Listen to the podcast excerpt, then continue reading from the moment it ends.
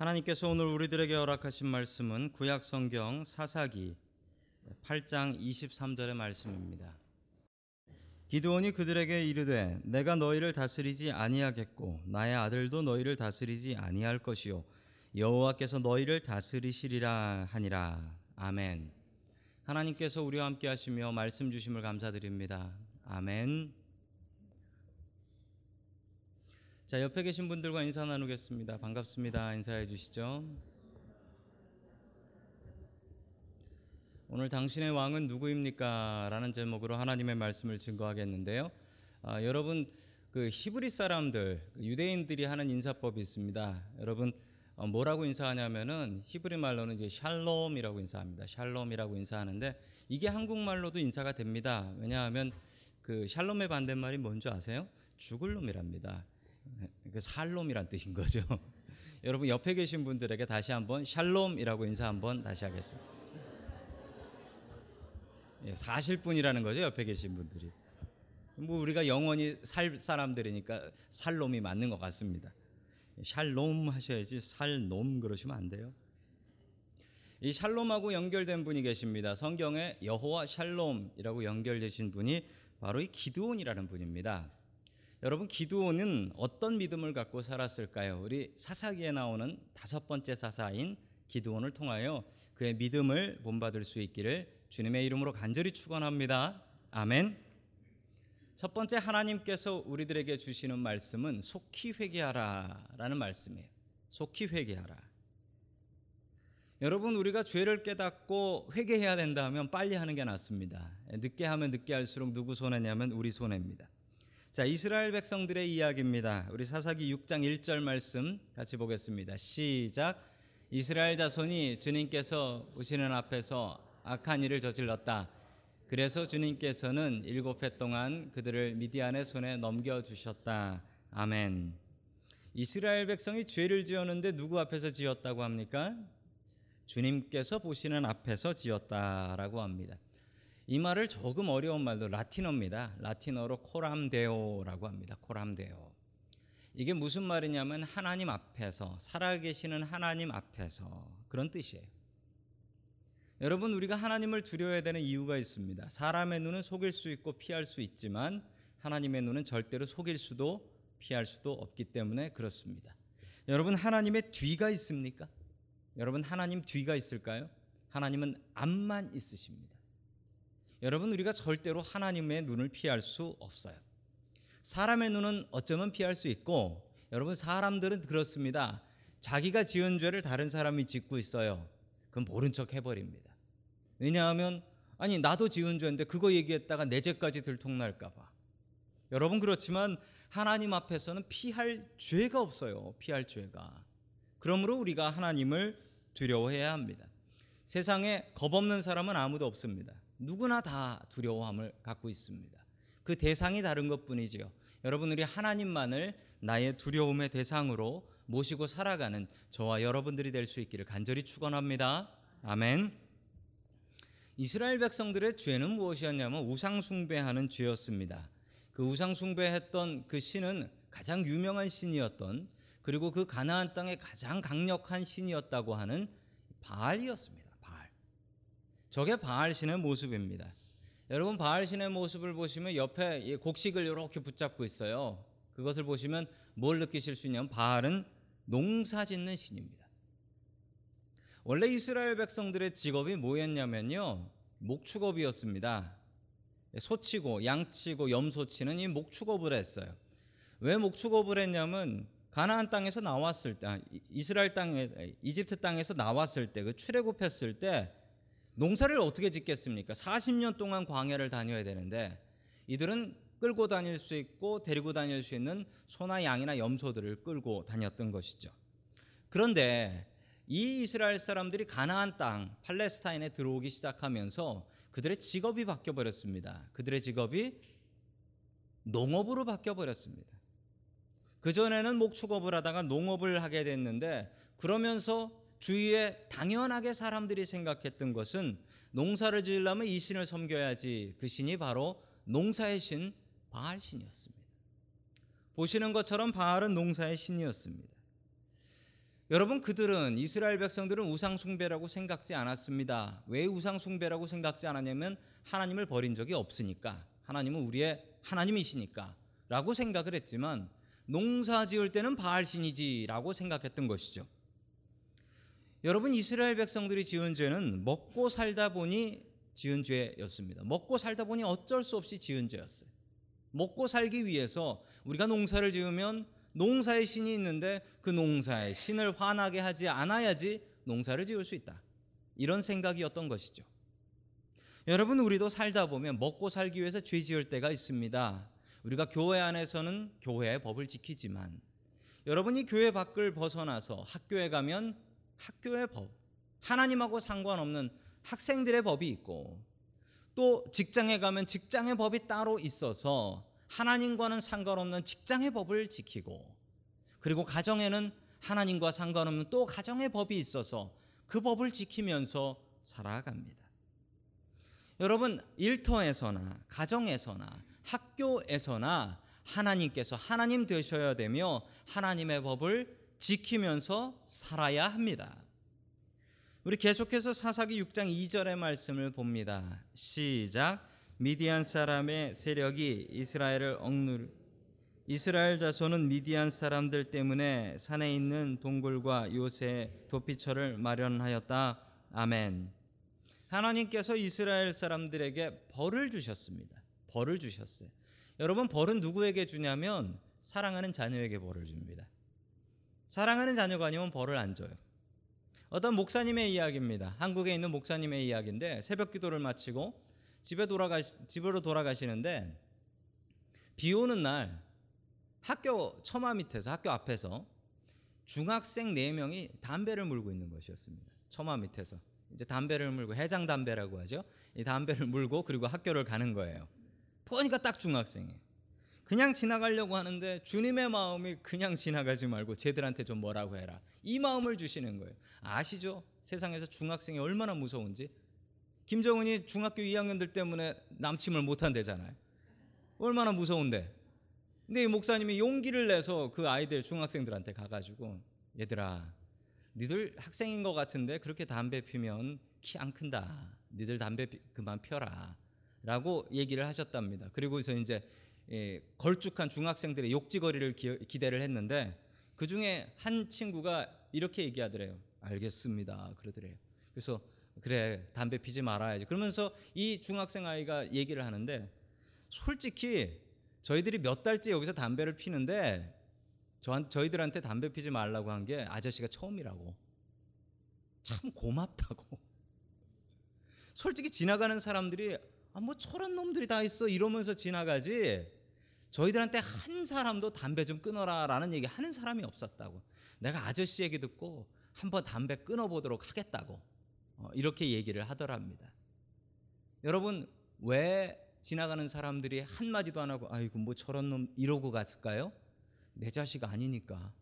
그게 내 자식이면 그거 그렇게 두, 두겠어요? 내 자식 아니니까. 여러분 하나님께서 왜 미디안 사람 보내서 이스라엘 백성들 벌 주시겠어요? 내 자식이니까. 내 자식 아니면 망하든지 말든지 그게 무슨 상관이에요? 여러분 벌이 하나님께서 내려주시는 벌이 징벌이 마음이 아픕니다. 고통스럽습니다. 그러나 중요한 사실은 벌도 사랑해야 내려주신다라는 것입니다. 여러분 매 맞을 때 피하시면 안 돼요. 매 맞을 때 그냥 제대로 맞으셔야 돼요. 근데 중요한 건 매 맞고 나서 또 매 맞으면 바보예요. 매 맞고 나면 빨리 회개해야 돼요. 빨리 회개해서 하나님 앞에 돌아가는 게 잘하는 일입니다.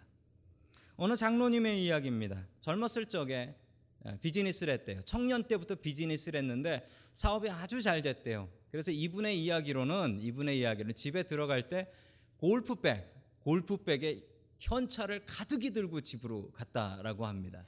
왜 골프백인지는 알 수는 없어요. 하지만 골프백에 현찰을 가득히 매일 들고 집으로 갔다라고 했습니다. 세상 따라가며 살며 세상 사람들대로 살며 자기 잘 되니까 자기 교만한 줄 알고 살며 세상의 법 지키지 않으며 사업하다가 홀딱 망해서 부도 내고 감옥까지 갔답니다. 하나님 앞에 벌을 받았다라고 생각한 이, 부, 이 청년은 감옥에 가서 하나님 앞에 자신의 교만함을 깨닫고 내가 하나님 아닌 돈을 우상으로 섬겼습니다라고 회개했습니다. 하나님께서 이 기도를 들어주셨고 이분이 자기가 있어야 될 감옥 어, 기간 동안 기간보다 더 일찍 특별 사면으로 나오셨어요. 그리고서 다시 사업을 하셨는데 또 아주 잘 됐다라고 했습니다. 제대로 사업했고 하나님 두려워하는 사업을 했다. 그리고 하나님께서 좋아하시는 하나님을 가까이 하는 좋은 부자 되었다라고 했습니다. 그리고 이 젊은 청년이 또한 젊은 나이에 교회 장로도 되셨습니다. 자기가 감옥 있을 때 면회 오시던 담임 목사님과 어느 날 이런 얘기를 나눴습니다. 담임 목사님이 이렇게 얘기하셨습니다. 신방 오셔서 그 장로님께 이렇게 얘기하셨는데 장로님 그때 망하길 참 잘했지요? 라고 물어보더랍니다. 그래서 이 장로님이 이렇게 얘기하셨답니다. 예, 목사님. 그때 참 잘 망했지요. 그때 망하지 않았으면 제가 완전히 망해버렸을 겁니다. 라고 고백하며 그때 망하길 잘했다라고 고백하더랍니다. 여러분, 이스라엘 백성들이 벌을 받으면서도 회개하지 않았습니다. 7년을 버텼습니다. 7년을 동굴 파놓고 7년 생활하며 하나님 앞에 돌아가지 않았어요. 여러분 잘한 것이 아닙니다. 우리 우리 앞에 하나님께서 벌 주실 때가 있습니다. 우리가 잘못하면 하나님께서 벌 주시는데 여러분 그거 깨달으면 하나님 앞에 바로 돌아가십시오. 바로 회개하고 돌아가셔서 하나님 앞에 안기실 수 있는 저와 여러분들 될 수 있기를 주님의 이름으로 간절히 축원합니다. 아멘. 두 번째 하나님께서 우리들에게 주시는 말씀은 능력은 하나님에게서 온다라는 말씀입니다. 이스라엘 백성들이 7년 동안 동굴 생활하다가 이젠 도저히 못 참겠다, 못 견디겠다 해서 하나님 앞에 기도를 했습니다. 그 기도하는 모습이 6장 6절에 나옵니다. 같이 봅니다. 시작. 이스라엘이 미디안 때문에 저녁 일을 펴지 못하게 되자 마침내 이스라엘 자손이 부르짖었다. 아멘. 진작 부르짖었으면 이 고생을 안 했죠. 진작 부르짖었으면 동굴 생활 7년 안 했지요. 여러분 벌 주시는 하나님의 마음이 얼마나 아프셨을까요? 자식 벌 주는 부모의 마음이 얼마나 아픕니까? 여러분 그런데 사람들이 고집이 있어요. 고집 없는 사람 세상에 하나도 없습니다. 여러분 그러나 고집은 부릴수록 나만 손해입니다. 여러분 고집을 꺾고 하나님의 뜻을 따를 수 있기를 주님의 이름으로 간절히 축원합니다. 아멘. 계속해서 11절의 말씀 봅니다. 시작. 주님의 천사가 아비에셀 사람 요아셋 오브라에 있는 상수리 나무 아래에 와서 앉았다. 그때 요아스의 아들 기드온은 미디안 사람들에게 들키지 않으려고 포도주 틀에서 몰래 밀 이삭을 타작하고 있었다. 아멘. 이분이 바로 열두 사사 중에 다섯 번째 사사 그리고 성경에 손에 꼽히는 사사인 기드온의 첫 모습입니다. 이 얼마나 실망스럽습니까? 나라를 구해야 될 용사가 뭐 삼성같이 힘이 세서 뭐 기둥뿌리 뽑아버리고 뭐 이런 사람이어야 되는데 이, 이 기도원의 첫 모습은 이렇습니다. 미디안 사람들 무서워서 들키지 않으려고 포도주 틀에서 미리삭을 타작한다. 여러분, 포도주 틀에서 포도주를 짜야지 왜 미리삭을 타작하고 있습니까? 여러분, 포도주 틀이 어떻게 생겼나 보여드리겠습니다. 이게 이 가나안 땅 이스라엘에 있는 포도주 틀입니다. 꽤 큰 포도주 틀입니다. 저기에다 포도를 집어넣고요. 그리고서 사람들이 들어가서 밟습니다. 밟아요. 그러면 어떻게 될까요? 그 포도즙이 저 가운데 있는 홈으로 모입니다. 그러면 저기에 모인 포도즙을 떠가지고 자루에 담는 거죠. 저게 포도주 틀입니다. 여러분 저기서 밀을 타작하는데 들키지 않으려면 어떻게 해야 될까요? 일단 허리를 펴면 안 됩니다. 허리를 펴서 서면 사람이 보여요. 사람이 보이기 때문에 그래서 저기서는 미리삭을 타작하려면 당연히 허리를 숙이고 이러면서 미리삭을 타작해야 된다라는 것입니다. 몰래 타작을 해야 되는데 갑자기 하나님 하나님의 사자가 오셔서 그 사자가 기드온을 부릅니다. 12절 말씀 봅니다. 시작. 주님의 천사가 그에게 나타나서 힘센 장사야 주님께서 너와 함께 계신다 하고 말하였다. 아멘. 지금 걸리지 않으려고 몰래 타작을 하고 있는 판에 힘센 장사야 도대체 이건 무슨 말입니까? 여러분 말이 안 되죠. 포도주 틀에서 미를 타작하고 있는 이 덜덜 떨고 있는 이 겁쟁이 기드온이 힘센 장사는 아니지요. 그러나 여러분 분명히 아셔야 될 사실이 있습니다. 그 다음 말이 더 중요하지요. 그 다음 말을 보면 주님께서 너와 함께 하신다라고 합니다. 여러분 한글 성경이 반대로 번역됐습니다. 영어 한번 보실까요? The Lord is with you, mighty warrior. 반대로 돼 있지요. 여러분 왜 힘센 장사인지 먼저 설명을 합니다. 그 이유가 뭡니까? 하나님께서 너와 함께 하시기 때문이다. 라고 설명을 하고 있지요. 여러분 God is with you. 이게 어려운 말로 뭡니까? 성경에 나오는 임마 누엘입니다. 임마 누엘이에요. 하나님께서 함께 하신다. 그러니까 너희들은 힘센 장사들이다라고 성경은 분명히 이야기합니다. 종종 교회에서 봉사할 일이 있을 때 여쭤보면 저는 못합니다라고 얘기하시는 분들도 계십니다. 여러분 그러나 그 이야기는 여러분 기도원의 이야기로 이야기하면은 맞지 않습니다. 왜냐하면 여러분 나는 못합니다. 저는 목사 못합니다. 여러분 그러나 하나님의 능력이 임하시면 할 수 있습니다. 여러분 하나님의 능력이 임하시면 나에게 함께 하시는 하나님의 능력 때문에 내가 할 수 있는 거지 내 스스로 할 수 있다라고 하면 여러분 그건 교만 중에 교만이지요. 교만 중에 교만이지요. 나의 상황을 넘어서서 나에게 힘 주시는 하나님의 능력을 믿는 저와 여러분들이 될 수 있기를 주님의 이름으로 간절히 축원합니다. 아멘. 기드온은 미디안과 전쟁을 합니다. 그 당시에 전쟁에서 제일 중요한 것은 무엇일까요? 여러분 그 당시에 전쟁에서 제일 중요한 건 군인의 숫자입니다. 군인의 숫자예요. 10만 양병설 뭐 이런 얘기를 하는 이유가 그 당시에 제일 중요한 건 무기는 비슷해요. 왜 비슷하냐면요. 그 당시에 군인들은 군인이 아니에요. 그냥 드래프트 징병을 하면은 농사 짓다가 그 나이에 해당되는 사람들 그냥 몽둥이 들고 곡괭이 들고 가는 거예요. 솔직히 이 당시에는 철기가 없었어요. 철기 문명이 아주 귀했어요. 그래서 칼도 귀했어요. 그랬기 때문에 그 당시에 전쟁한다고 나오면 막대기 들고 오고요, 돌 들고 오고요, 가관이었습니다. 무기가 좋지 않을 땐 사람 수가 전쟁의 승패를 좌우합니다. 그런데 여러분이 군인 숫자 한번 비교해 보시겠습니까? 미디안 군인 13만 5천 명, 이스라엘은 3만 2천 명이 모였는데 그것도 애가 타잖아요. 3만 2천 명만 해도 4배가 많은 건데 하나님께서 오 마음에 안 들어 제들 돌려보내. 오 마음에 안 들어 제들 돌려보내. 그래가지고 몇 명을 남기냐면 300명을 남겨요. 계산이 빠르신 분들은 계산을 해보시면 이스라엘 한 명이 미디안 몇 명 당해야 될까요?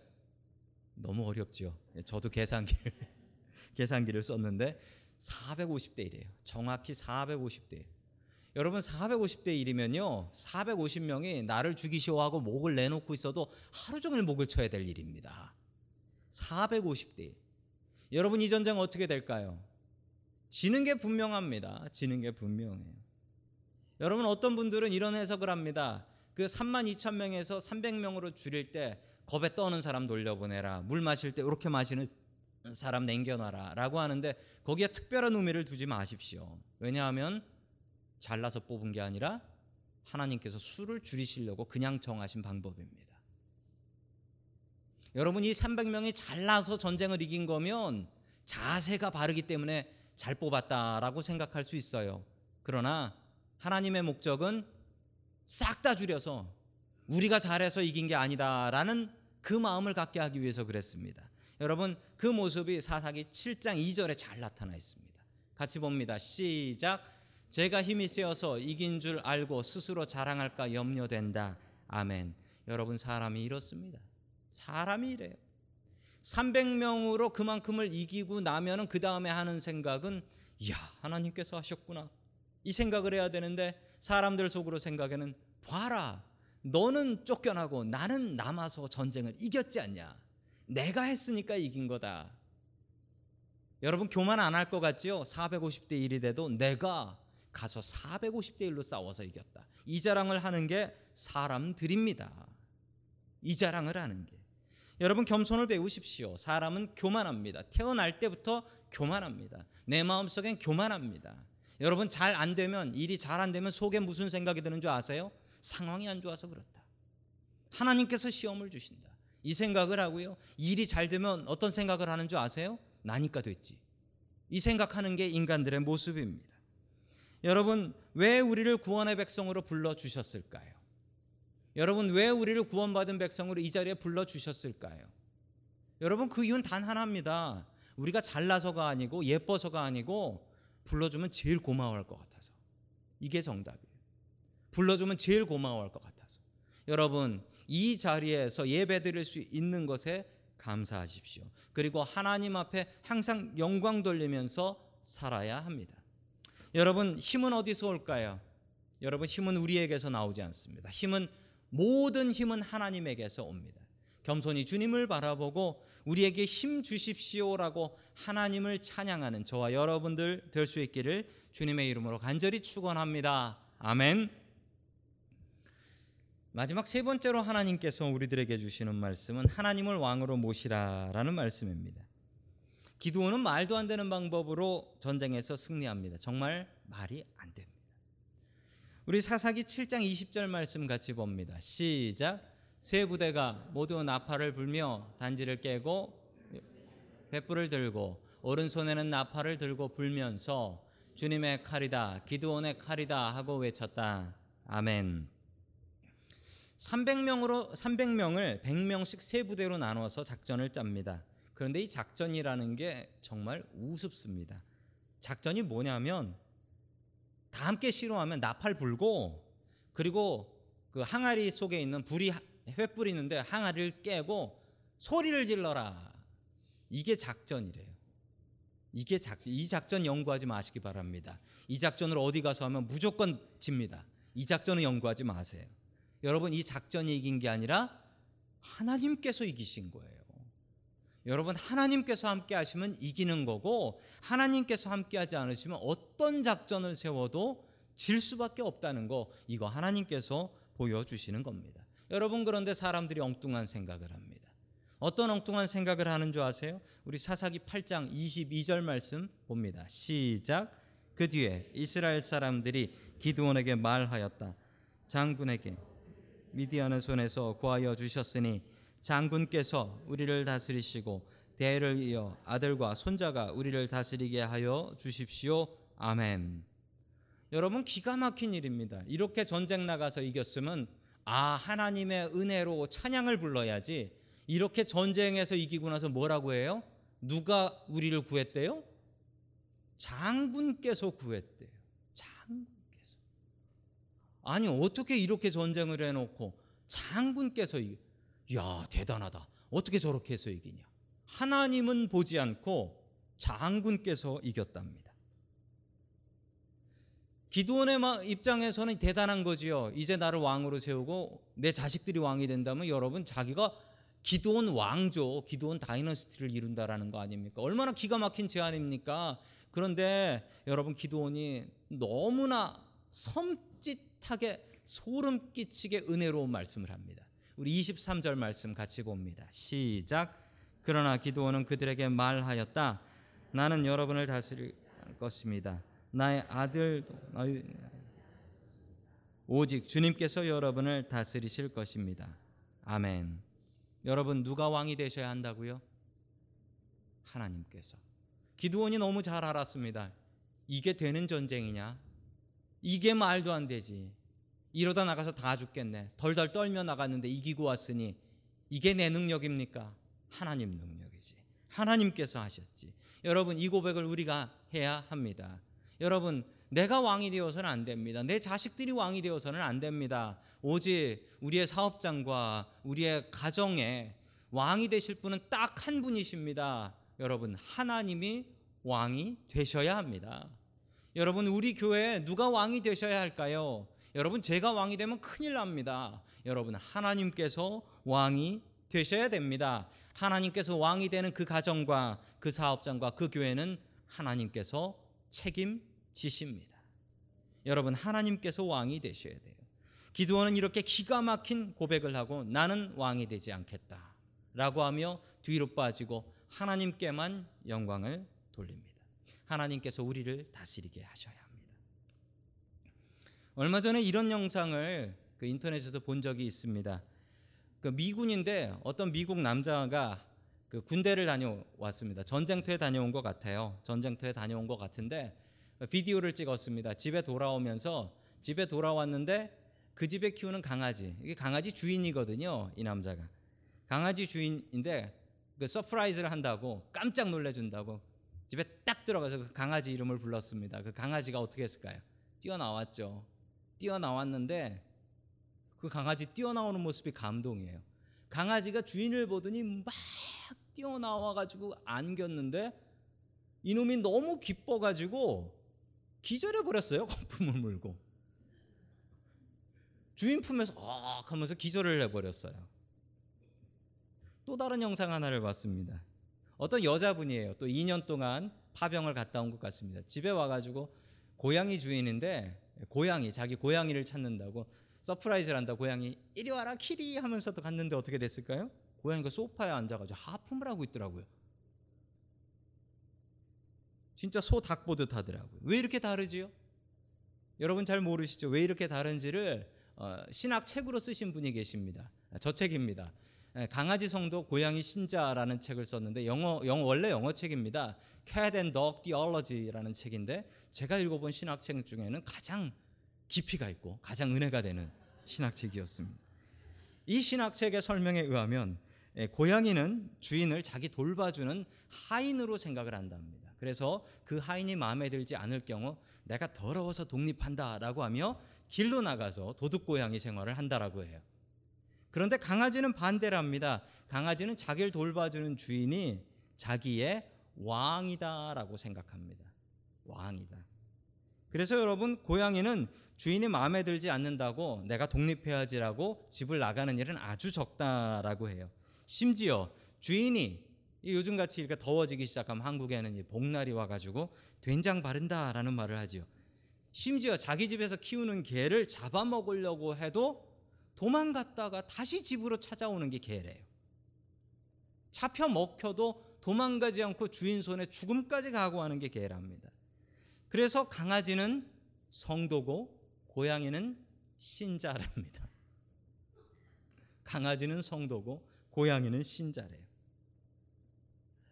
여러분 이제부터 아멘 안 하시고 월월 하셔도 괜찮습니다. 여러분 계속해서 사사기 17장 6절의 말씀을 같이 보겠습니다. 시작. 그때에는 이스라엘에 왕이 없었으므로 사람마다 소견에 옳은 대로 행하였더라. 아멘. 왕이 없어서 소견에 옳은 대로 행했다. 이 사사기의 주제 어구입니다. 주제 어구이고 사사기에 두 번 나옵니다. 여러분 왕이 없어서 소견에 옳은 대로 했답니다. 그 당시에 사울도 없었고 다윗도 없었죠. 여러분 그러나 왕이 없었단 말은 완전히 틀린 말입니다. 왕이 누구십니까? 하나님이시잖아요. 하나님이 왕이신데 하나님 무시하고 기드온한테 왕 해달라고 하고 끝내 하는 말이 이스라엘에 왕이 없었기 때문에 소견에 옳은 대로 행했다. 여러분 고양이처럼 살지 마십시오. 강아지처럼 사십시오. 우리가 하나님의 종입니다. 하나님께서 무엇을 원하시는지 하나님을 나의 종으로 부리는 것이 아니라 하나님을 나의 왕으로 섬길 수 있는 저와 여러분들 될 수 있기를 주님의 이름으로 간절히 축원합니다. 아멘.